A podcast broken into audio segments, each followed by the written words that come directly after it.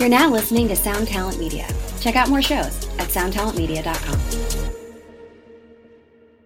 Hey, what's up, everybody? I hope it's gravy in your neck of the woods.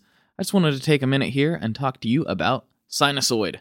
If this is your first time listening to this podcast, maybe you haven't heard about Sinasoid before.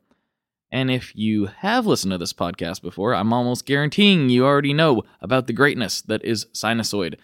They make cables and you probably play a, a, guitar or some other sort of instrument, and that thing probably needs plugged into a pedal board, and that probably needs patch cables, and that probably needs another cable. You need cables in your life, so why not get cables from the best folks in the business with the 100 year warranty? And I mean, these guys are just great, and they they've been supporting the show for a long time.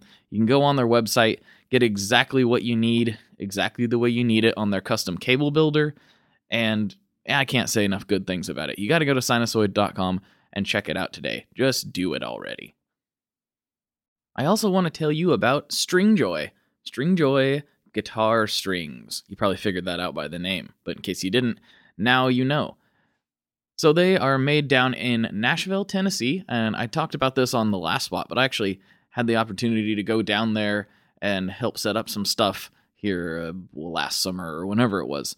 And the level of care that goes into making these things is unlike anything I've ever seen, and the uh, just the the attention to detail and the hands-on approach that that they take down there is is really really unique and really really impressive. You know you're going to get a quality product, and if you're not satisfied for some reason, they will make it right. You just shoot them an email with whatever the problem is, and they will definitely take care of you. Witness it firsthand. So Stringjoy Guitar Strings, made in Nashville, Tennessee by another group of amazing human beings. Scott and the crew really, really care about what they're doing over there, and I think if you haven't you haven't checked them out by now, please, please do. I think you will you will be in for a real treat. It's all I play myself these days, and uh, they're some of my favorite human beings also. So please check out stringjoy.com. And where would we be without Gun Street Wiring Shop? Gun Street Wiring Shop out of Bend, Oregon. Man, look at all these. I'm just naming all the places because I like the places. I'm a, like a geographer or something, a geographer. I don't know. But, you know, I got to talk to you about Gun Street Wiring Shop. So you've been playing the same old guitar for a long time, or maybe, you know, you got a little cheaper instrument and it's got some kind of questionable quality wiring in it. Go to gunstreetwiringshop.com. Check out their offerings. They have high quality harnesses that drop right into your guitar really easy to understand instructions. I was even able to do it, and I'm me. You know, I'm not that bright. You've you heard you're hearing me talk right now. Clearly, not a man of of extreme intelligence. So if I was able to do it, that means you can handle it too. And Sean will help you through every step of the way. And maybe you got something crazy you want. Maybe you want something out of the box that's not on the website. He can do that too. Just uh, go ahead and email. Uh, all the contact info is right there at gunstreetwiringshop.com and he will get you set up with exactly what you need for your instrument and it will be sounding better and functioning better than ever. So, yes, gunstreetwiringshop.com. And last, but certainly not least, I want to talk to you about Walrus Audio. Walrus Audio is sponsoring the show this week, and they just dropped a new reverb on the world the slow textured reverb. Yes, that's the name, slow. And they've called it a textured reverb. And the demos all sound really really excellent. I'm actually kind of surprised that they they went for a reverb, but it does seem to have some unique voicings and functions, and I'm uh, really excited to to try one out at some point. It's a really really cool pedal. Walrus is making great stuff, and you'll be listening to Colt on an upcoming episode here pretty soon. But uh, if you haven't checked it out, go just type in slow S L O Walrus Audio into Google, and I'm sure you're going to get a ton of demos and a ton of information. There's a lot out there. So check out walrusaudio.com for all of the details. Okay, that's it for our sponsors this week. I just wanted to make a quick note. I don't generally, you know, put just tons and tons of personal stuff out there in the podcast in a in a traditional way. It's not like my personal blog or anything. But this episode is pretty special. I'm a big fan of Converge. I've listened to them for years, which is, you know, this is obviously a pretty exciting moment for me. But also, the day we recorded this, my son was born. I have a new son, so now I'm a father of two. Uh, his name's Rocky, and he was born, and everything's happy and everything's gravy. But if you can't get a hold of me for some reason as easily as you normally would be able to, uh, that is why. Because I am a, I'm now a, a, new father of two, and we're we're adjusting to that life, and it's everything's uh, amazing. Everyone's healthy. Everything's great, and we couldn't be happier or more excited about it. So, yeah, uh, my little boys. It's uh, trying to. We got almost enough to start a punk band, so I'm uh, I'm really excited and uh, kind of giddy if you can't tell in my voice. But that's uh, that's that happened the same day we recorded this podcast, so it's all kind of blended together in this weird podcasting. I don't know what it is, but everything's great. So I just thought you guys might like to know that in case I'm a little bit out of touch more than I more than I normally am. So without further ado, here's Kurt from Converge.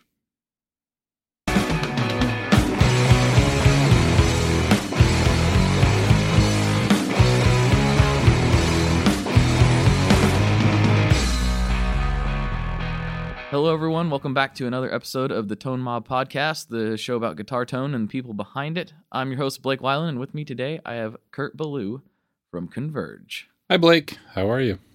I'm pretty splendid. How are you? I'm doing well, thank you.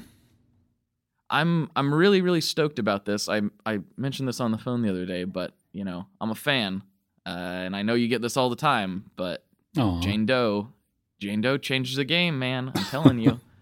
well, thank, album, thank you. I appreciate that. Yeah, it's a it's just a banger in every way. I remember the first time I heard it, I was just like, "What have I been missing? This is so brutal. I love it." Yeah, I mean that was um, a you know hugely important record, sort of or life changing record for me too. I mean, I think um, it was really a, a, a, turning point for Converge. We we had been through a lot of lineup changes, and um, we finally had a group of of people who were sort of like-minded and have the, had the same kind of direction and um, similar kind of skill sets and um, or complementary skill sets rather. And you know, I think the the unit, the band, the band unit really tightened up around that period of time. The, the songwriting got a lot more original and and streamlined and a lot more song focused and a lot less, um, you know, focused on like riffs and noises and guitar heroics and all that stuff. And um, and also the you know the music scene that we were playing in was changing a lot around that period of time too. And I think um, you know because of the timing of that record as well as just like you know the changes that happened within the band and within our personal lives at that time, it you know ended up being like a really um, you know really uh, significant record in my life, and I think also like a significant record in the um, the music scene that we play in. Yeah, and you know, I was I was trying to describe because you know you know, I've got a pretty wide range of people that listen to this show from, you know, country guys to, you know, full blown death metal guys and, you know, all, all kinds of different people. And I was trying to explain some somebody who had never heard Converge before, like what kind of music it was. And I actually struggled with putting it in a in a kind of a genre box, but I I think that's a good thing you would how do you describe it to me? yeah i mean I would, I would agree with that. I think you know every every generation is sort of a, a melting pot of the music that they're raised on. And and for us we were um, you know we were kind of like the first mtv generation um, and one of the one of the last generations to not be raised with the internet. Um, so we still had like a you know our, our music communities were really um, you know, strongly geographically based and not like genre based, um, which gave us a pretty diverse um, exposure to underground music in the Boston area. Being it being like a college town, there was all all kinds of cool stuff going on. Whether it was the Pixies or whether it was Wrathchild America or Slapshot or you know a little before my time, but you know bands like SSD and DYS and Gang Green and Jerry's Kids, that kind of stuff um, was was really intense music. And um, I mean, I, I think I found the punk stuff through through skateboarding, um, like and and Thrasher magazine obviously was like for like a pre-internet age um, was like an excellent window to underground alternative cultures for for the kind of sheltered suburban kids that we were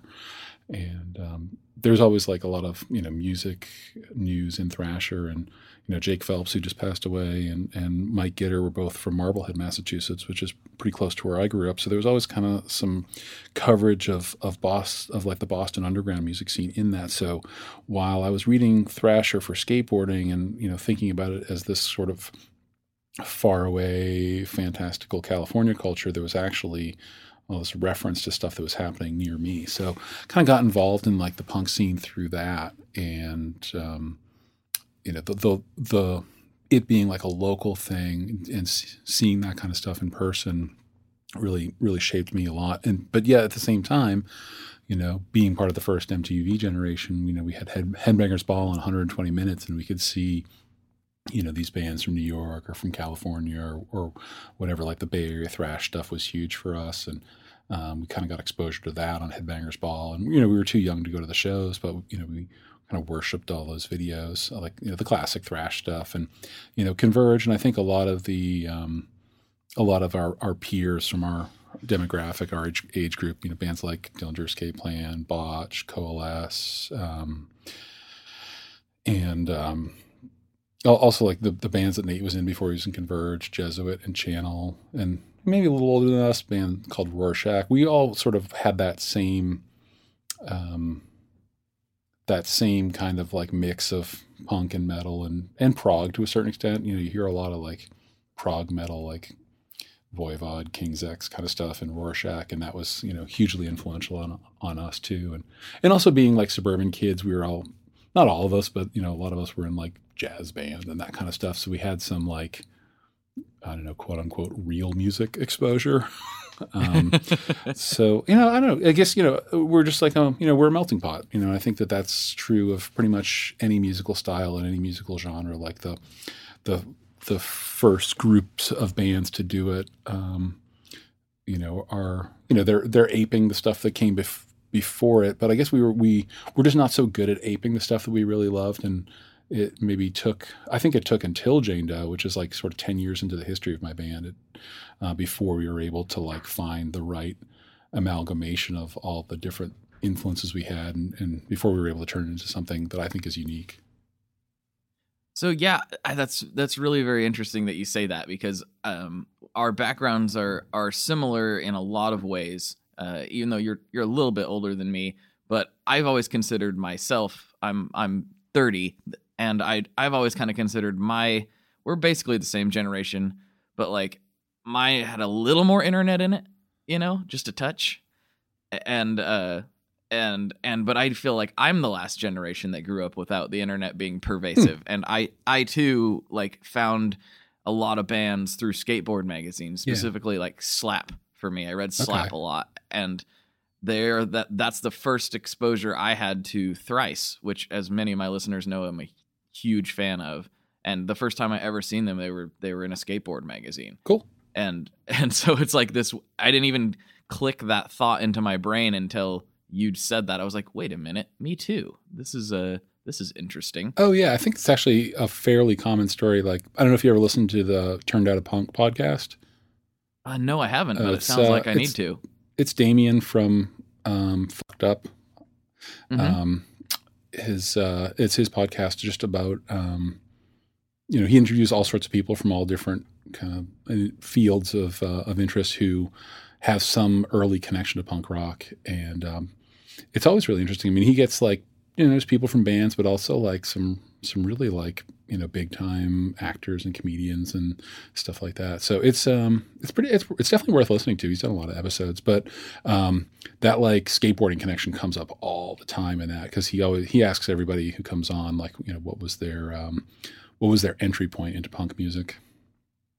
Wow, that's a uh, that's very interesting. I guess that makes a lot of sense. There's there's a lot of crossover in the two cultures, you know. Oh, totally. And, uh, it, it they kind of have the same attitude you know, and um, it a, a, similar breed of person, I suppose. Yeah, for sure. I mean, and I think um, in you know, and and the, the third head on that monster is um, pedal building, um, or really any kind of DIY thing, gear building or whatever it may be, or furniture, or you know, booking your own tours or anything. It's the DIY attitude um, that's uh, very much a part of skateboarding. I think is something that is you know very similar to the way that people approach punk rock, and also very similar to the way that a lot of people approach building pedals. You know, the idea of like reappropriating your surroundings, reappropriating what you have, um, or not not being satisfied with things as they are, and, and trying to find a way to change them and, and tailor them to your needs, and or or remold them in your own image.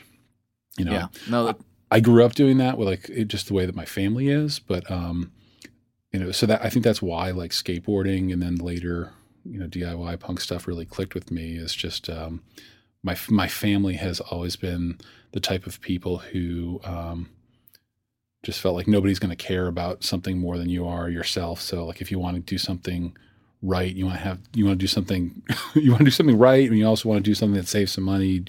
Um, you want to do something that's like best tailored to your own needs, then you do it yourself. That's a that's really interesting. Is that is that a something you've kind of carried with you the whole time? Is this just like, well, I'm gonna learn recording. I'm to learn circuit design. I'm to learn. Is this just been a constant in your life since you were a child? Yeah, totally. I mean, like actually, my mom was like cleaning out the attic recently, and she unearthed all of these um, old notebooks of mine where I just used to design ski areas, like fantasy ski areas. Was this was this is what I did for fun as a kid. Um, I would just that, make trail. That's maps. not surprising. I would like find um, topological maps of um, like existing mountains that didn't have ski areas, and then I would like design ski areas on them. Um, you know, so I did that. Uh, and one of the other things she found is like, I mean, I was really into D and D when I was a kid, and uh, I we didn't didn't really like actually sit down and do that much role playing, but we kind of used that for like a jumping off point for, I guess, you know, real life LARPing. And, you know, we all, we all, everybody in my neighborhood had tree houses and we'd wage war against each other, but we'd make our own weapons. Um, and like I had a wood lathe when I was like 10 and I was like making swords and making crossbows and, um, and then you know when the weather was bad we'd play inside with like lead, lead figures and like i learned sand casting. There was this one guy, this one lead figure. We I think it was called the Crusader. We called him the Crusader. I don't know. He looked like a Crusader, but he sucked. And we never nobody. and it was like the it was like the figure that came in like the mixed lead figure kits that nobody wanted. And so we would melt. We would like make sand castings of like the good lead figures, and then melt down the Crusader and try to like recast the Crusader into like some cool dragon or something like that. It would never work, but like we were trying, you know, like, um, and I had, I guess I had the kind of the family that encouraged this, you know, like my, um, my father's a machinist, so he's like always, you know, making his own stuff. Um, and I mean, that's what he does professionally, but it's also his hobby. And, um, so I kind of grew up with that, you know, just building stuff kind of attitude. We always, you know, did did all we did we just did all our own stuff around the house. Um, you know, I was always working I was working on cars, which I hated, and um, and we had a fairly big big yard, and um, it wasn't quite like rural, but um, you know, we had a tractor, and we are always doing. I was always like running the rototiller, or you know, that kind of stuff, just like you know, mechanical stuff. And as soon as I you know I started playing guitar, like you know, the first thing I would do would just like take apart the guitar and see what it made it made it work. And you know, same thing even before that with like my skateboards. Like when I got a new skateboard, then the old skateboard became like a vehicle for experimentation. Like, what if I put like fins on the side of it, or what if I cut a hole in the middle of it so I can boneless right through the middle of the deck, or like what you know what I was just. And my parents like never stopped me from doing these like crazy experiments with whatever stuff we had laying around. So um, yeah, the, this kind of the tinkering um, instinct, I think, has always been in me. I was gonna say, since we're in your kind of in your childhood, I I've I've always been curious because you sound like you had a, a, very similar childhood to me, and um, I know when I started getting into heavier music and things as a as a teenager, my parents were a little hesitant about it. They were they were cool. They let me do my thing, to an extreme degree, but they were also like a little weary of some of the some of the bands I was listening to, and I, you know, I as now I'm older, I'm like, oh, I get it. Like they'd never been exposed to this stuff before. It wasn't wasn't part of their wheelhouse, and I was wondering what your parents thought about, you know, the path that you took. Yeah, it was the same for me. I mean, my parents aren't. Um, aren't what I would call conservative, like politically, but they're very like sweet, nice, normal people. You know, like you know, like Leave It to Beaver's family kind of style. And um, when I started getting into like fringe music, they definitely weren't really all that pleased with it, and probably still don't really understand it. I do. I do remember one time I wanted to go. I wanted to go see Jane's Addiction, and my mother sat me down and was like, "Okay, well, Carl, we need to. I need to listen to this music." And you know, I was probably 15 or something, and you know, and I gave her the tape of Nothing Shocking, and you know how like uh, it doesn't happen so much anymore, but you know how bands used to like print all of the lyrics, like everything, Yes. like the the woes, and like if things were repeated, they would like you know repeat it each time in the lyric sheet, um, and they would put the name of the guitar player who did the solo, and all you know it was like a very thorough lyric sheet. So uh, she decided she was going to listen to. Um, the Jane's Addiction song "Ted Just Admit It," which has, um, and so she's like reading along, and then she gets to like the bridge part, and she just goes. I mean, you got to imagine my mother's like June Cleaver, and then she's like, "I, Kurt, you're not going to this concert," um, and I didn't. Um, but yeah, and and also I think as I started getting into music, it was also the time that I. Um, it was like mid to late teens when when all sorts of social distractions and cultural distractions start start creeping in too. And it's also it was the time for me when um, school started to be challenging. You know, I think I kind of um, I think I got by on my intelligence for you know elementary school and, and middle school and even the beginning of high school and didn't really have to try all that hard. And then I didn't really know how to try hard when when things started to get a little bit harder in school, and so my grades started to suffer, and and um, they they blamed music for that, and uh, I don't think they fully came around um, on that thinking until I started actually um, earning a living doing music. Was there an kind of a, a aha moment for them where it was like, oh, this is a real thing that he can really do for Mm, like a there, job? there may have been the not they, not that they've expressed to me, but um, you know, I think it, I think it was also it was a it was a spectrum. You know, like they started to. It went from being like resistance to acceptance to support over a period of years. That makes sense. They're Yeah, very a- they're very supportive of me now, and and you know appreciative of what I do, and and um, really proud that you know I, I I haven't had a I haven't had a straight job since the end of 2001. So I mean that's a pretty unusual I think in in the music business, at least at least in like underground music. So um, I think they're they're pretty proud of that. Yeah, and they should be. You've done you've done good, kid. You know Thanks. what I mean? um, let's go to I'm gonna I'm gonna dive over into the the Facebook group and see about I've got a few questions from the from the group in there. Sure. Are we supposed to be I- talking about gear? Well, Let's well, talk about some gear, man. supposedly this is a gear podcast, Oh, but okay. in reality, I mean, Because I got gear. I know you got gear. You've got some serious gear. Um, that's actually a that's actually a good thing. Let's before I get into the Facebook questions, those are a little more specific. Let's go. Let's go gear. How All has right. your gear changed since? I mean, I feel like, and I think maybe you and I view this similarly. Jane Doe is kind of a, a major turning point. Let's just kind of start there. How has your gear taste changed from then to now? Um, I think my gear taste. Well, first of all, like I think there's really a few different kinds of guitar players out there. There's like, there's like the the Rick Nielsen's, like you know, the, somebody who's playing a different guitar every time you see them, and then there's like the Fugazi type thing where like a band can have a career that you know they do a number of different albums with the exact same gear and still find a way to reinvent themselves. And I'm super appreciative of both things. I think I f- sort of fall more on the Rick Nielsen side of things, where like I believe that tone comes from the fingers, but I also believe that um, tone is a journey. And I think I'm going to probably pretty much sound like myself, no matter what gear I'm using. So so long as it fits a certain amount of you know certain baseline of requirements. But I'm kind of always on the quest, and I'm always looking for new stuff. And I don't really think that there's a destination in that journey. I, th- I just think that I think the journey is its own reward. So, you know, pretty much every tour I have some some different kind of rig, um, and it's based on the requirements of the tour. You know, like what what songs I'm playing and what guitar I recently bought or you know whatever whatever I'm excited about or you know like this this year actually I don't know if I don't think we have a single show booked where we're using our own equipment. Um, so I have my own guitars, but um, you know it's different back. Like the last tour I did was in Australia, and and that country's big enough that bands who tour down there typically fly to every single show. So you're renting new backline every single day. Um, so you can't really be all that particular.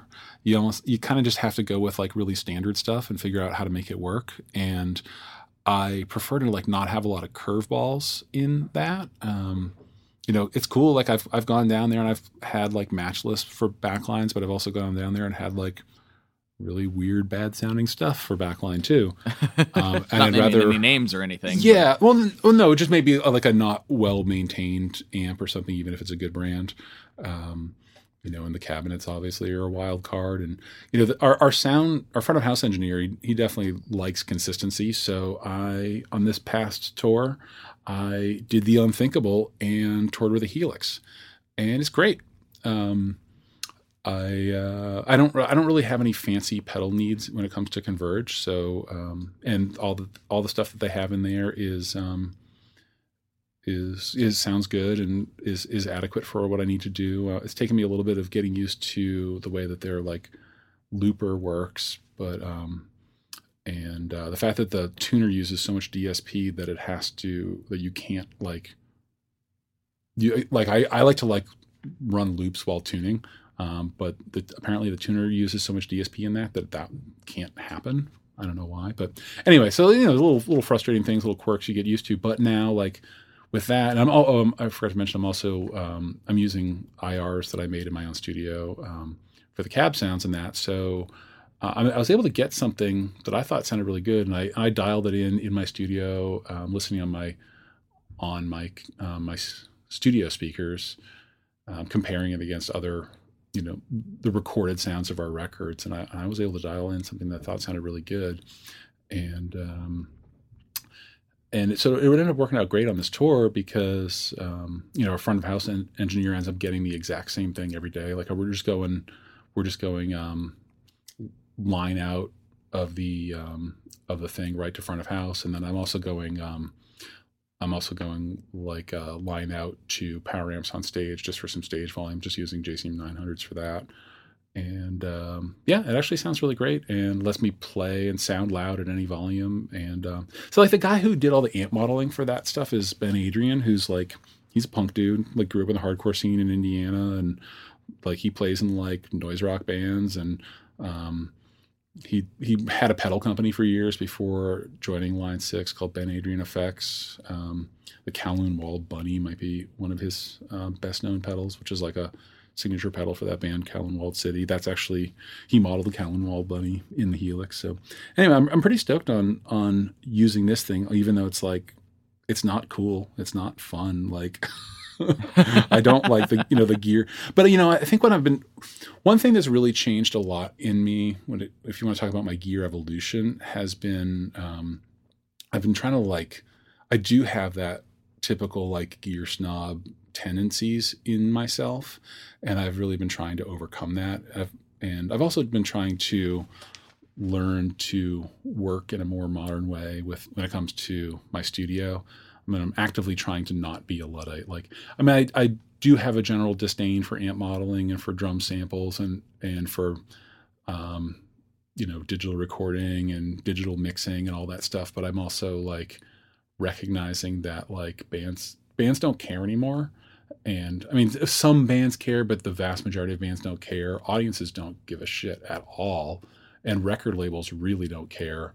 Um, and it's getting much more frequent for me, even with even with older experienced musicians that started recording on tape. It's getting really common for for them to expect that I can just like you know do mix revisions like three weeks later, or that I can just you know quickly like give them a guitar sound with more gain or you know all this stuff that a lot of modern recording engineers are doing is now becoming expected by my clients and while i don't necessarily agree with it myself. Um, I also I don't want to be someone who's like who's unfriendly towards my clients because because I'm some kind of um, you know old recording luddite. So you know I'm trying to like you know I'm trying to get into this like newer technology and you know it is it's all engineering though which is cool you know I love engineering and um, you know engineering is is I think in its in its purest form is just you know using technology to solve a problem you know whether that's like recording engineering or electrical engineering or computer science or or whatever. And you know so this is what i do when i'm designing a pedal or this is what i do when i'm designing a guitar it's what i do when i'm mixing a record and and i'm okay with the idea that like you know computer engineers have um, developed uh, software that addresses a, a problem in the music industry and in and now is actually starting to do it pretty well. So uh, you mentioned something like well, you mentioned a lot of things that are really interesting in there, but you you mentioned that you don't think bands care, and I I'm curious what if you want to expand on that a little bit because I feel like at least the guitar circles that I run in, we we really care, and I know we're kind of hyper nerds um, on on that sort of stuff. I mean, this is a gear when I said when, okay, community. When, when, I said bands don't care, I don't. I didn't mean that bands don't care about their own sound. I, I meant that bands don't care how I get. Like when I'm when I'm recording a band, they don't care what mics I'm using, or they don't care like what plugins I use or like which EQ I choose, which whether it's hardware or or software, and they don't care if I'm mixing on a console or if I'm mixing on a con or if I'm mixing in the box um, they care about the results.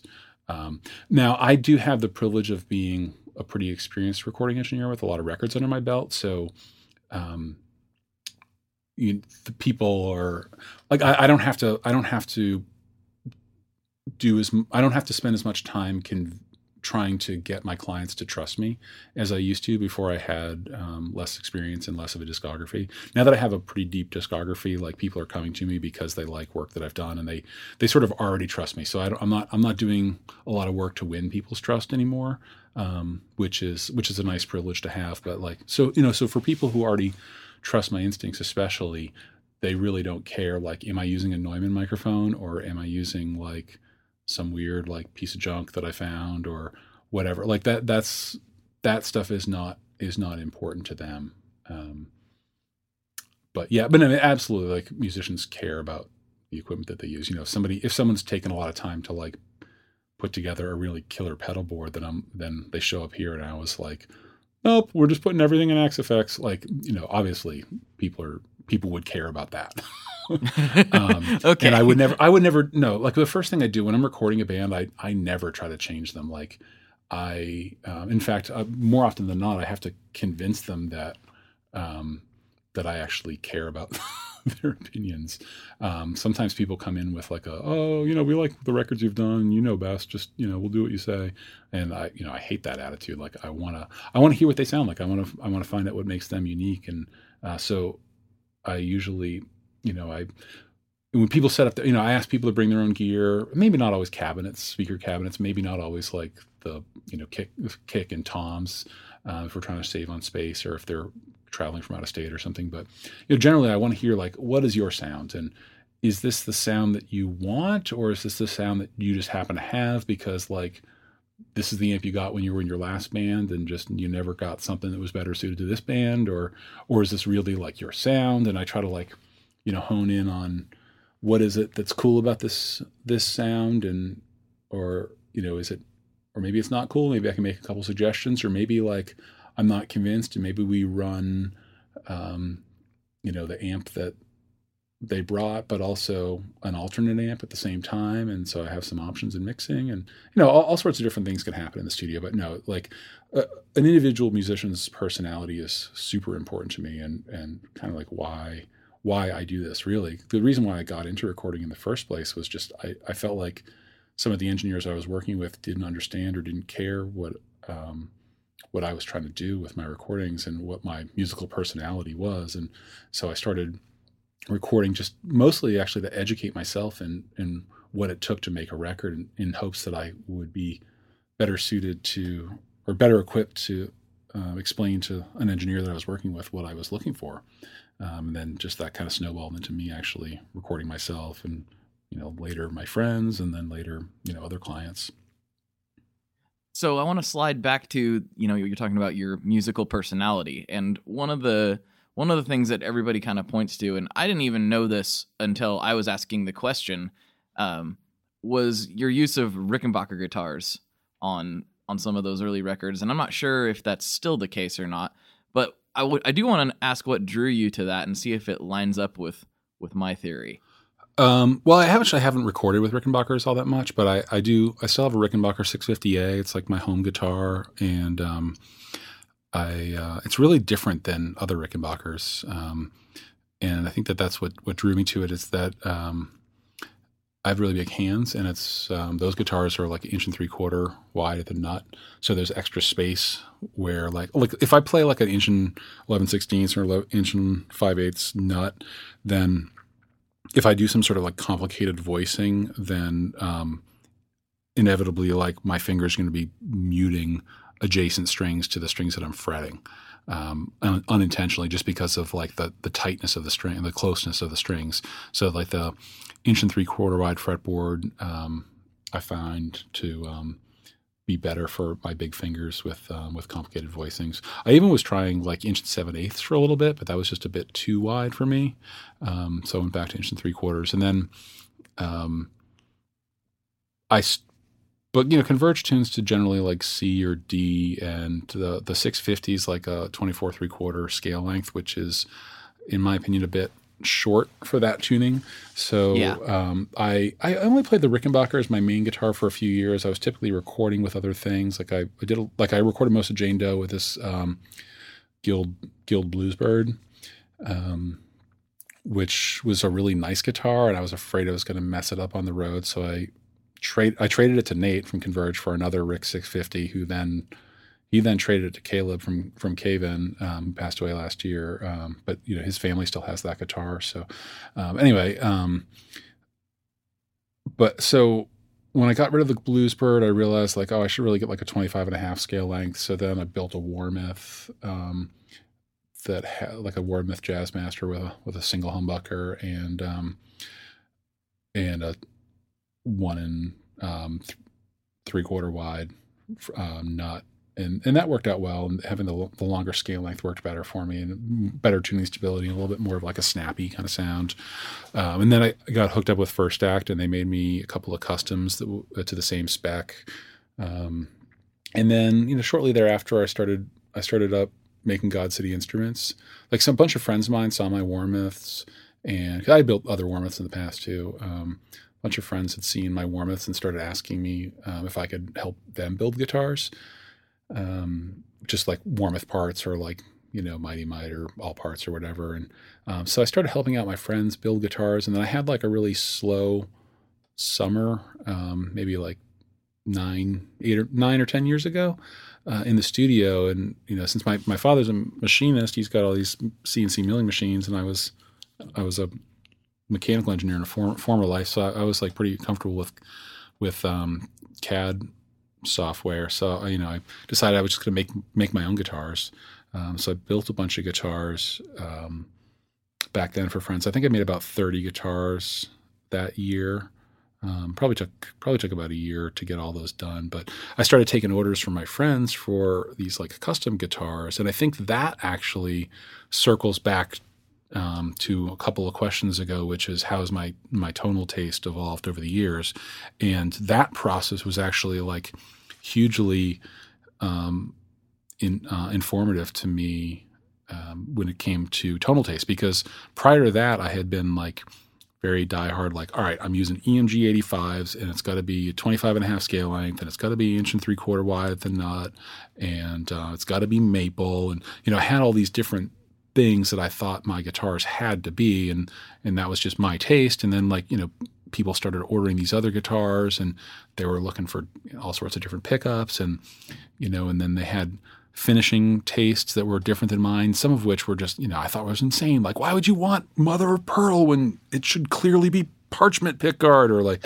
you know all guitar players have these opinions and other guitar players think they're insane for their opinions. Like why would you you know why would you put a bare knuckle in there when you could put a Lollar or you know whatever. Um, but I started to get a lot more I guess um, just a lot less opinionated actually, or I started to see uh, the merit in all sorts of different approaches to uh, guitar sounds, and but and also how and and in in running a recording studio, it's given me the other side of that, where which is like I've I've gotten to learn uh, the merits of all sorts of different guitar playing approaches, and um, so I think that just that experience in building for other people and in recording um, other people's records has made me um, a lot less opinionated about things and more more open to different types of gear being appropriate for uh, for different applications. And I think that's why I'm just on this like you know never ending never ending tone quest. Well, I mean, yeah, we're all on that for sure. Yeah. that's that's that's why we're all together. That's why you, every, everyone's like, listening to this right now. do you feel like most people like have a destination that they're trying to get to, or do you think that most people just are enjoying the journey? I know for I can't speak for everyone, but for me personally, I'm just enjoying the journey. I don't have any particular, uh, you know, next level thing I'm trying to achieve. I'm just trying to f- constantly find something new. That's, I see. I see that's both. How I do it. I see both in my studio. I see like, I see people who love tone and love that tonal journey, and I also I also see people who are frustrated by it. They feel like it's it's like a, a necessary evil. Um, like oh, I have to I have to have good guitar tone, but like what I care about is these songs. Um, and I think both both are interesting. That is interesting. That's a that's a I feel like that's entirely like personality driven rather it than ex, rather than experience. I think that's just that's just a mindset and everyone is wired a little bit differently. Well, every yeah, but every band is different also, like um, like was, in my band I care about like I don't care at all about touring. I care about writing songs and I care about like sounds and all that stuff. Whereas like the other guys, it's more of like a necessary evil, like the whole like you know writing process and you know choosing drum heads or whatever. Like it's just like oh, I gotta figure this out. All right, fine. So we can go play shows. you know, like they care about playing live. Yeah. No, I can I can see that. I'm I'm wired more like you. I don't really have any interest in playing live. I'd rather just lock myself in a studio and find crazy sounds yeah, all day. I think probably a lot of the listeners are like that too. Yeah, I believe so. Um, I do want to touch back on something real quick, uh, kind of going back to the Rickenbacker question because I, I don't know if you realize this or not. You you you might, but a lot of people, I I when I started trying to research, so let me backpedal a little bit. Basically, a couple years ago, or four or five years ago at this point, I got a Rickenbacker 360 Okay. And I got it because I wanted to do the jangly Beatles thing, just because like you got to have that in the arsenal, right? Sure. And I found with like with this, it doesn't really do that the way I expected it to. Mm-hmm. Um, and and instead, I was drawn to drop tuning and playing with crazy amounts of fuzz hmm. with that guitar, which I feel like is rather unusual. But when I asked the question uh, to to some of my listeners, I and they're like, "Well, Kurt, he uses a Rickenbacker in all those recordings," and now you've just dropped the bomb that's like, "No, he didn't." well, yeah, I don't. I I've recorded a little bit here and there with a Rickenbacker, but not much. But I mean, I and and yeah, the Rick the Ricks the six fifties are like they're like the anti Rick Rick. Um, I mean, I do like Ricks, um, and I think the fact that they're like, you know, they're super responsive, like articulate, kind of kind of bright tone, which can work really well with you know as as you as you as you lower your tuning, you're lowering the fundamental pitch, um, which you know a lot of speakers, both both guitar speakers and then like when it comes to recordings, the speakers that people are listening back to music on, like they you know they just can't reproduce that fundamental. So you're totally dependent on like the upper harmonics of whatever that fundamental pitch is in order to like you know trick your brain into thinking that it's hearing that that fundamental so you know fuzz pedals and like anything that brings out the complexity of those low tones is going to you know help help the listener of that music like whether it's the player or the or an end listener uh, it's going to help them like perceive that like low pitch so i mean i think it totally makes sense that you you happened upon that combination yeah, it just was totally unexpected. You know, also, you also you listen bit... to. All, oh, I was just going to say, if you listen to all like those like you know seven string, eight string kind of bands, a lot of those people have like very sharp, jangly tones because like once you get down that low, it things just get really muddy. And if you have like a real warm kind of sound, then um, it it just yeah, it's just mud. No, that makes a lot of sense. My my seven string has very very bright humbuckers in it, and uh, it works for that reason. Yeah. Um, before before I get, I mean, I could just ramble all day, but before I get in trouble, I should dive back into some of those those Facebook group questions. All right, let's Um, do it. so I'll pick a few of these ones. So uh, Tyler Aldrich, uh, first of all, says he loves Converge, and I think Thanks, this is a great question. Yeah, and uh, he he wants to know how you settled on balancing noise and clarity in the, kind of the same sound. Hmm. Um. Well, I think one of the driving factors for me in um, in songwriting has always just been trying to f- trying to find stuff that's new. But um, I don't think I'm like I don't think I'm like that inspired and at a very primal nature to create new stuff. But what I can, what I am, is like really bad at ripping things off. So um, if like if I try to like ape something else and then I do it in a different tuning and I hit a bunch of open strings, then maybe it doesn't sound like the thing that I'm ripping off. Um, so and if I do those, if I if I have like if I experiment with all sorts of different open tunings, then like a lot of that kind of noise and um, drone stuff that goes along with whatever I'm riffing, that might be sort of unique and maybe it's got a bunch of discord nature to it or just a somber nature to it or something. I think that that like the accidental stuff that happens in the spaces um, is really compelling to me, whether it's like drone strings or feedback or or whatever. Um, that kind of stuff adds like a air of uniqueness to the um, to the sound. Um, yeah. Yeah, that makes sense. I could I can hear that too in what you do. So that makes that makes a lot more sense. So let's see. Dylan Clay asks uh, uh, how how and if you you approach producing uh, other bands differently versus your own. Well, I think with any project, um, I am, you know, the first thing I got to think about is schedule. Um, and, you know, like with Converge, we're able to do things on a much more open ended basis. So I can be super idealistic about how I approach it, and we can spend as much time getting takes or sounds as we want, um, within reason, of course.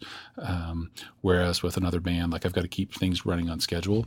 Um, and I also, I generally try to identify who like the the point people are in the band. Typically, a band doesn't have like if a band has four people in it, they, there's usually like one or maybe two people that seem to really have the vision for what the record should sound like, and I and I try to f- try to find out who that person is, or if not, I try to find out what the common ground of all the people is, and then think of that common ground in the band as as my client, and just and then just constantly taking the temperature in the room as to um, what the acceptance criteria is, both for like sounds and takes, and you know what is what what is their definition of good, and that's a big part of the reason too. I, I like when bands bring their own gear and set up their rigs, and I can kind of listen to to them and, and recalibrate my ears and my brain to like what you know what they think good is.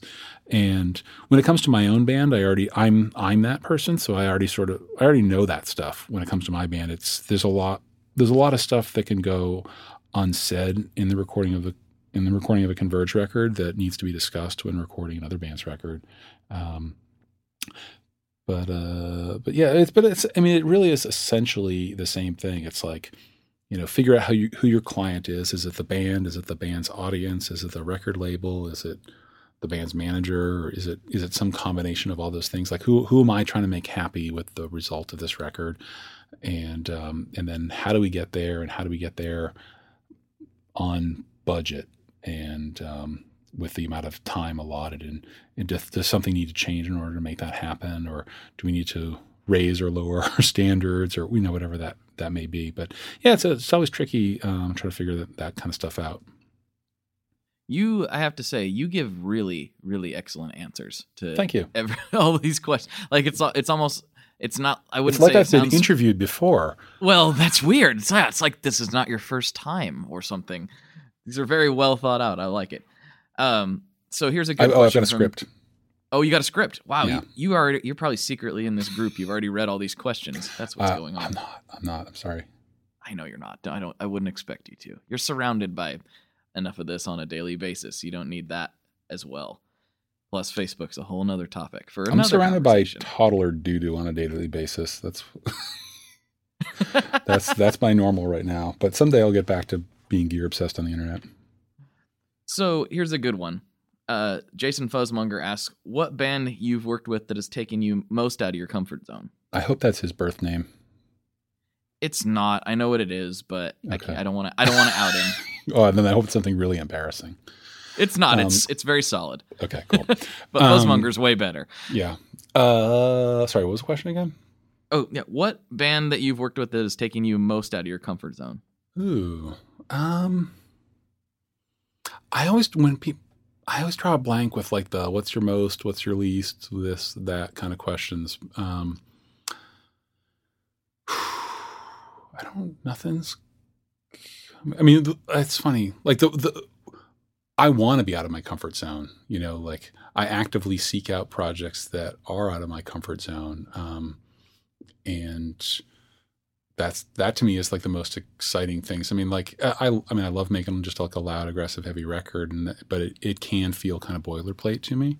Um, whereas like working with say like Chelsea Wolfe or um, like Pygmy Lush, or actually recently I worked with this band called Djunah, um, D G U N A H um, from Chicago that are really really rad. I mean, they're they're a loud, aggressive band, so in that sense, it wasn't out of my comfort zone. But the um, but the singer, um, she's like a really great multitasker. Like she plays, she sings and plays guitar, and also operates some pedals, and um, but runs um, like a whole Taurus pedal rig at the same time, and they're just a two piece. And she plays bass and guitar at the same time, and sings at the same time. It's like really super impressive, and trying to work with them. Oh, the drummer's actually really impressive too. He like builds his own drums. He brought in this really cool stave kit. Uh, but anyway, um, trying to work with her on um, dialing in that that Taurus sound so that it, it fit everything really well was super interesting to me. And you know, like there's basically she's basically working with one octave because she's got Taurus pedals. So there's a lot of like jumps from like you know if you want to go from a B to a C, you've got to you know you've got to drop down 11 semitones. Um, there's just no there's just no way to avoid avoid that. Well, there is like a there is like a um, you know you can page through the octaves, but it's like another button press, and it's just like one more thing for her to have to do, um, which is kind of challenging. So trying to figure out how to get like a, a well balanced frequency response throughout like that entire octave and still have it sound like bass. I thought that was that was like an interesting challenge, which I haven't had to do all that often. Like I recently wor- worked with Russian Circles and Brian, their bass player. He uses Taurus like on a couple of parts. Um, but it's rarely by itself. Usually, it's like accompanied with baritone guitar. So it's I I have this is like my first time like really having to um, learn about you know how do I record a Taurus pedal. That's that's very very interesting to me. I'll be really curious to listen to all that. That's that's fascinating. Sounds. I mean, I grew up on Rush, so I remember hearing like people always talk about Taurus pedals, uh, but I never I, I hadn't had much opportunity to record them. yeah, it's not something you see every day. That's for sure. Yeah, and there's there's also there's always this danger of like deep synth stuff. We have this problem like recording Chelsea Wolfe too, where, where Ben, um, the keyboard player and or sort of jack of all trades guy, but mostly keyboards, like he does a lot of synth based stuff, and it's always like sort of just you know, he does a lot of stuff that's like 20 hertz, 30 hertz, 40 hertz, like it's just below what, and it's like a sine wave too. So it's just like not even, it's, it's not complex enough to have overtones that are audible in most speakers. So, but then you know you bump it up an octave and it sounds cartoonish. So it's it's always like kind of challenging trying to figure out what to do with that super subby stuff. And a, a lot of like recording or mixing in particular is, um, you know, based around low end management and trying to learn all the, the tricks to um, to getting low end to translate well onto a record. Is that is that a, a big challenge? Like trying to get low end consistently, or is it just with certain bands doing certain yeah, things? certain. I mean, it's it's both. Stable, stable low end is really challenging, but I will say what is a challenge is trying to um, educate my clients on just sound in general as to what will translate into onto a recording well. Like you know, bass players with playing with too much low end, for example, and you know they say that like, oh, I like really deep bass, but you know what you actually might like is bass without a lot of treble. Um, they think it's deep bass, but it's actually bass without a lot of treble. Or, you know, I, I notice a lot of drummers will choose equipment based on durability and not tone. Like, you know, somebody comes in with like Aquarian drum heads and like Paiste Rudes or Alphas or Z Customs or something like that, then you know, I know that they're, you know, maybe they're playing venues without PAs or they just want something that's going to like be really heavy and last forever, or if they just want something that's really loud and that's cool, but like loud cymbals are the Achilles heel of a recording engineer. Um, like I'm, I'm actually in the middle of working with a, working on a record right now where, um, you know, the, the cymbals are louder in the snare mic than the snare drum is. And um, I have my assistant going in doing a bunch of like editing just to like doing this like uh, clip gain editing, just boosting up basically every snare hit. and then I'm gonna I'm gonna reamp the snare track through a actual snare drum to try to get a little more snare sound happening and a little less cymbals. Because um, like you know cymbals don't sound good in off-axis dynamic mics. You know they're meant to sound good from you know nice fancy expensive overhead. So you know if you can you know, if the drummer can choose cymbals that that record well that maybe aren't the most pleasing thing to play live, then um, you know the record will sound better. And the same is true with guitar players. I mean, when I when I first got into playing guitar, like everybody had pink Charvels and like ADA MP1 rack mount preamps, and they all had BB sonic maximizers fully dimed and you know the guitars sounded huge in their bedroom but like the they had a frequency response that was like masking the bass guitar and masking the cymbals once you put them in a room with a full band. And so trying to impress upon people that like you know stick to your stick to your frequency range has is kind of a challenge sometimes and and also just like just volume too like you know if a guitar player dials in their amp standing in front of the amp in a room and it's loud and awesome they get they get pumped and then they come into the control room and listen back to it at with mics in front of it, but at one tenth the volume, it's never going to feel as good. Um, and this, you know, this tricks that I can do to to sort of invoke the feeling of standing in front of a loud amp, but um, you know, nothing is nothing is the same as that actual, you know, a volume of moving air pushing pushing at you. And our ears are, you know, very much nonlinear instruments, so you know, we perceive sound differently when it's loud than than when it's quiet. Yeah, that's that's for sure. And you know, one thing I've I've tried to tell people before on that same subject is sometimes and this nobody likes to hear this. I don't even like to hear it, but it's it's true is that sometimes bad tone is the right tone for totally. that particular track. Oh, I have it's a bunch of cheap amps and a bunch of cheap mics that are perfect for that stuff. Yeah, it's it's crazy. Like I mean, I I I have I have very limited experience with all this, but one particular experience in particular in in well, I'm repeating myself, but one particular experience where the the song just wasn't hitting the way I wanted it to. It just like the guitars sounded good, but there was something missing, and so I recorded this like hyper trebly, nasally, uh, chord you know chord work over it, and like super distorted, and it sounded kind of awful in the room but once we mic'd it up and set it in the mix, it was like, aha, now it's good. Like yeah, that's what totally. we were missing, you know? Yeah, I mean, you, everything can't be a you know a full full range tone. Um, actually, you know what? I just thought of a really interesting challenge. Um, speaking of full range tone, um, recently mixed um, an Author and Punisher album. I think it's been out for a few months now, and basically every sound on that record was full bandwidth.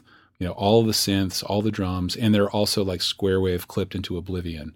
So trying to find some like transient in the drums and trying to find like a frequency range to focus on on the various synths um, was really challenging, especially because Tristan, the um, the guy, um, he he really put a lot of work into making everything full range and you know we worked on mixing the record for like for a while actually more than usual like maybe five or six days and i think we got to like day four day five and i was like hey go back and listen to day two it just sounds so much more exciting and that was like back when i was really carving a lot of frequencies out of some of the synths in order to um, to give them their own space. And he was like, "Yeah, you know what? You're right. Like this is going to change like how I record stuff in the future." And so we ended up kind of rolling back most of the way to the way that I had the mix earlier on in the process. That's really interesting. That takes a that takes a lot to kind of like sort of throw away a bunch of work and it's Yeah. like no this is just better it just is Yeah. it takes that, that's kind of almost I mean, like sometimes you got you just got to explore a lot of a lot of things.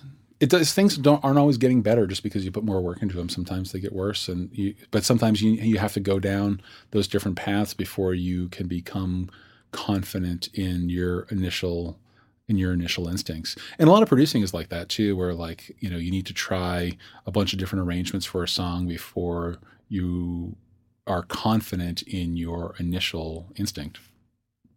that's well that's good that is the experimental nature that you have developed over the years definitely is a good thing in as far as trying to get the most out of the artists you're working with i think Yeah. Oh, just quick plug that Author and Punisher record is awesome. Um, if you haven't heard it, you should totally check it out. oh well there you go i can put a link to that in the show notes so yeah, it'll be I there I have no for idea what it's called. But I'll it's the go, most. look, Google will find it. it's we'll on Re- it it's on Relapse and it's the most recent album. That it's funny. A lot easy of times I don't the the records that I work on. I don't know the names of the record or the song or anything. And people are like, "Yeah, man, that record." And they'll just say the name of the record and not the band. That I'll have no idea what they're talking about. Well, it makes sense. A lot of times that stuff isn't figured out at the yeah, I mean, I know that working at. song is like New Fast Jammer or like, you know, Kevin Slow One or, you know, that, those are the song names I know and, that, and that'll always be Kevin Slow one to you. for Always. sure. Yeah. So, a couple uh, last questions before we wrap up the the main portion of the interview here. And Okay. these are the these are kind of the the standards. We're trying to make these the standards for for the Mm. podcast, and Okay. and and this might this one might turn into a two parter. So we'll see. But what is your favorite boss pedal? Uh, NS2. Oh, really? I did not see that one coming. The NS2. Yeah, it's an awesome pedal. Um, uh, yeah, well, because NS2 has has the um, the send and return on it. Um, so I always run distortion pedals in the loop of my of my gate because then um, and I run my gate as like the well after the tuner it's the first thing in the chain. Um, so the gating action it's like a side chain in the studio where it like basically like the gating action is keyed off of the incoming guitar signal, the sort of the full dynamic range of the incoming guitar signal, and then the um, but then the actual gating happens on whatever's in the loop. Um, so it can it'll it'll gate all the hiss for whatever um, distortion pedal that I have in the uh, in the loop. And I don't. There's not a lot of other pedals that that have that feature. I think maybe there's like an EHX one. I can't remember what it's called, um, or maybe it's a. It's one of the big companies. It might be a Dunlop. Um, Maybe a TC. the, sorry, what? Maybe a TC Electronic. I don't think I it's, I, don't think it's a TC. I could be wrong, but um, there's not a there's not a lot of um, noise gates with with um, with a with a loop. Well, there you go. That was a that was a hot tip. I didn't I did not know that about the NS. I mean, and I didn't know that's how you ran it either. Boss pe- all boss pedals are awesome. Um, well, not all of them, but all most of them are awesome, and you know they have awesome engineering. Um, but yeah, that's that's like that's my Desert Ion boss pedal, and probably the only boss pedal that's on my anal- no PS2. Those those are the only boss pedals that are on my analog pedal board right now. Mm, I love the BF2. It's so so good. Love I don't understand why every time Boss does a does like a pitch pedal, they make it a completely different pedal. I I don't understand a lot of things that they do, if I'm being perfectly honest. But they are they are awesome. But there's definitely some head scratchers uh, with Boss for for sure. Yeah, but anyway, So this is the last one, and this is Okay. the this is like kind of the most important question. It's what what everyone wants to know. What kind of pizza do you like? well, um, I I'm a vegan, so that already puts me in the uh, the non-standard pizza world. Um, and I am an East Coast person, um, but the um, you know being being a vegan, like I've got to put like cr- crust and sauce are like of supreme importance to me. Um, you know, more so than than cheese. I definitely don't want a vegan pizza with like a vegan cheese shield on it. Um, so I I do tend to go for more like hippie kind of pizzas, like brick oven style things, and I like a sweet tomato, but I don't want any sugar in my sauce. Um, there's a real common thing around here. Do you know about Do you know about beach pie?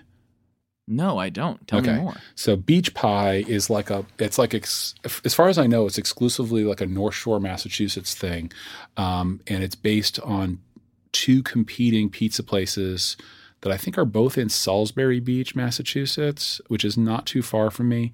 I've never been to either of them, but there's like these these like beach pie like clone places all over the all over the North Shore, um, and the deal with beach pie is. Um, it's just a slab pizza. It's cut in it's cut in squares, so there's no there's no like edge crust, and but the but the big thing is that the sauce has grape jelly in it. Wh- Whoa, whoa, whoa, whoa, whoa, whoa, whoa, whoa, whoa! Grape jelly Grape jelly. pizza sauce? Yeah. that sounds crazy. I think it's insane. Um, I don't I don't um, subscribe to that pizza mentality, but um, you know I I realize already uh, with my with my diet I'm already a pizza weirdo, so I'm okay if somebody else likes it. I'm fine with pineapple. Like I know people love to debate that. I'm fine with it. I don't I don't get angry if someone's not fine with it. This Um, podcast is over. I'm yeah. done. I don't get I don't get angry about pizza. Um, do you know do you know a man named Nick Sherman? I I don't. Nick Sherman is a is a is a, an acquaintance of mine, um, and he is a he's in he's in New York, and he does something called Pizza Month, where um, I forget which month of the year it is, but he's been doing it for more than a decade now, I think, uh, where he eats nothing but pizza for an entire month, and he never repeats a pizza place. So he lives in Brooklyn. Ooh. He lives in Brooklyn, so he can do this. Um, he gets like news coverage and stuff about this. Like he'll he'll have like a smoothie once a day just for some nutrition, but he will eat nothing but pizza and like one smoothie a day, and then pizza only. And every single slice he eats, or every single meal he eats, has to be from a different pizza place. I could over the so entire get on board. I could so get on board with this in such a big way. I love this idea. I hope it's in August because I'll be in New York in August. Well, and, uh, You can find. I I don't, actually, I think he's just Nick Sherman on Instagram. But anyway, look look him up. He's like Sherman, like Sherman Tank. Um, he's uh he's a cool dude. He likes pizza. Oh man, Um, will do. Yeah. So uh, yeah. So pi- pizza's good. Oh, I should also mention. Um, I I have I live in an older colonial house um, from, built in 1849, and you know, back in the days before they had you know electric or gas ovens in the house, so I had a beehive oven. So I actually have a um, brick oven in my house that I have used to cook pizza in. And um, brick oven, I think is that's like the way to go for me. I like I like big crust bubbles, um, and I like a little I like a little char. I like a chewy I like a chewy crust. Like I don't like a cracker crust. Um, and uh, yeah, so that's that's good. We've got a lot of good brick brick oven pizza places around here. I'm a crust bubble fan too. I'm definitely pro crust bubble. I've seen I've seen people get get a little bit up in arms about that too. They don't like crust bubbles. Some people, and I'm I don't I can't relate to that. I love a good bubble. Well, you know, I like I try to appreciate low gain fuzzes and high gain fuzzes and active pickups and you know g- passive gold foil pickups, all that stuff. You know, I like all kinds of pizza. I like deep dish. I like thin crust. I like I like bubbly crust. I like beer crust. Um, you ever get you ever get into beer crust? Oh yeah, I Yeah. have some beer crust. Yeah, Yeah, beer there's crust definitely cool. some some beer crust around here. Yeah, Not as common as you would think for me being in Portland, but still, it it's definitely exists. I don't have a lot of Portland pizza experience, but um, I, th- I think the the sizzle pie makes good vegan pizza. I'll, I'll eat that once in a while. Sizzle pie's not half bad. If you're ever in town, we'll we'll we'll find you some spots. All We'll right, sounds some good to me. All right, man. Well, go ahead and wrap this portion up. Uh, just real quick before we sign off, is there anything you want to plug, say, do? Oh, dude, I got pl- I got plugs. plug, please plug. well, so in addition to being a musician and a um, recording studio owner, I also involved in a bunch of products. Um, so I have God City Instruments, which is um, makes I've, I've made guitars, I've made snare drums. I'm not actively pursuing that right now, but I've got pedals, and um, you may have heard of my business card thing, which is called Oh, Brutus yeah. Junior. Yeah, that was like that was like a weird like I intended to just make a few of those to like hand hand out to people like you when I met them and and then like I don't know a lot of people wanted it so I ended up um, but I wasn't really able to get them to all these people so I ended up started started selling them um, on on my Deathwish e-store um, and I've sold like a ton of those things so I feel like there's some real interest in that so I'm actually going to do a bunch more DIY PCB product uh, projects and actually expecting a bunch of PCBs to come in tomorrow I just got to like work on the e-store thing and then um, i'm going to start launching um, more diy products. I also have a um, a fully assembled highly refined version of that uh, brutalist junior thing called the bjr which is um, due to come out shortly. Um, I've, i just actually approved the um, a, i'm having contract manufacturing do it and i just approved the the final proof of that pedal. So it won't be too much longer before that thing's ready for um, the commercial market. So I'm super stoked on that. I have a ton of other designs in the pipe, um, and got to see how this thing does first. But um, like like typical engineer, I'm like way more um, creation minded and not very business minded. So I'm like I'm not really good at like I actually have a ton of prototypes that I want to put on Reverb too, but I just haven't got around to it. I'm not great at selling things, um, but I love designing things and I love that R and D process. So I have a whole bunch of R and D stuff going on. Um, and uh, let's see, what else did I want to plug? Um, additionally, I have some uh, in the recording side of things. I've got some cool, um, got a couple of cool um, educational things that you can check out. Um, I have two classes that I've taught through CreativeLive.com um, sort of three days worth of um, worth of source material. If you want to learn about how I do how I approach recording, you can check out those classes on CreativeLive.com. Uh, I've also done a similar thing to that where I mix a Converge song for URM Academy. They have a um, they have a, a program called Nail the Mix, so I did that. So you can check that that out on their site as well. Um, I also have a drum virtual instrument that is released by Room Sound. It's called the Kurt Ballou Signature Series. So it's a bunch of drum samples that were recorded in my in my live room with my drum set. But it's um, it's sort of similar to like the Toontrack stuff, where it's actually like a whole uh, virtual instrument environment with with um, mixing tools and all that stuff inside. And uh, yeah, so there's that. And what other plugs? Oh, I should also just plug some other things that I'm using these days that I have endorsements from Lollar pickups, D'Addario strings, Marshall amps, uh, positive grid bias amp. Um, yeah, I don't know. All right, that, that's enough plugs. I hate, I hate, I hate being a businessman, but you know, you kind of have to. hey, it's uh, You got it's commercials too. It's true. I do have I do have commercials. I do have commercials. Um, But I wouldn't So like. many I wouldn't plug something if I didn't like. If I didn't believe in it. no, I hear that. I definitely I definitely feel the same way. It's like uh, I've been approached by some sponsors before that I'm just like it's not a good fit, you know? Yeah, I mean, I actually I just turned one down last week. Um, Yeah. And yeah, but I'm only gonna I'm only gonna back something if I if I back it. You know. Yeah, for sure, for sure. Well, thanks so much for coming on. This Sure. was a, a ton of fun for me. I'd love to do it again if you're ever down. And Yeah, that'd yeah, if be you're, great. if you're in Portland, yeah, I mean, I seem to come. I seem to come through every every year or two. Cool. Keep me in the loop. Sounds good. All right, everybody. For Kurt, this is Blake, and as always, folks, good luck and good tones. There we go. That was exciting. And you might be uh, into the idea that we were just getting warmed up at that point. Yeah, there's a whole bunch more on Patreon. Kurt stuck around and hung out with me for a little while longer, and we chatted about more stuff.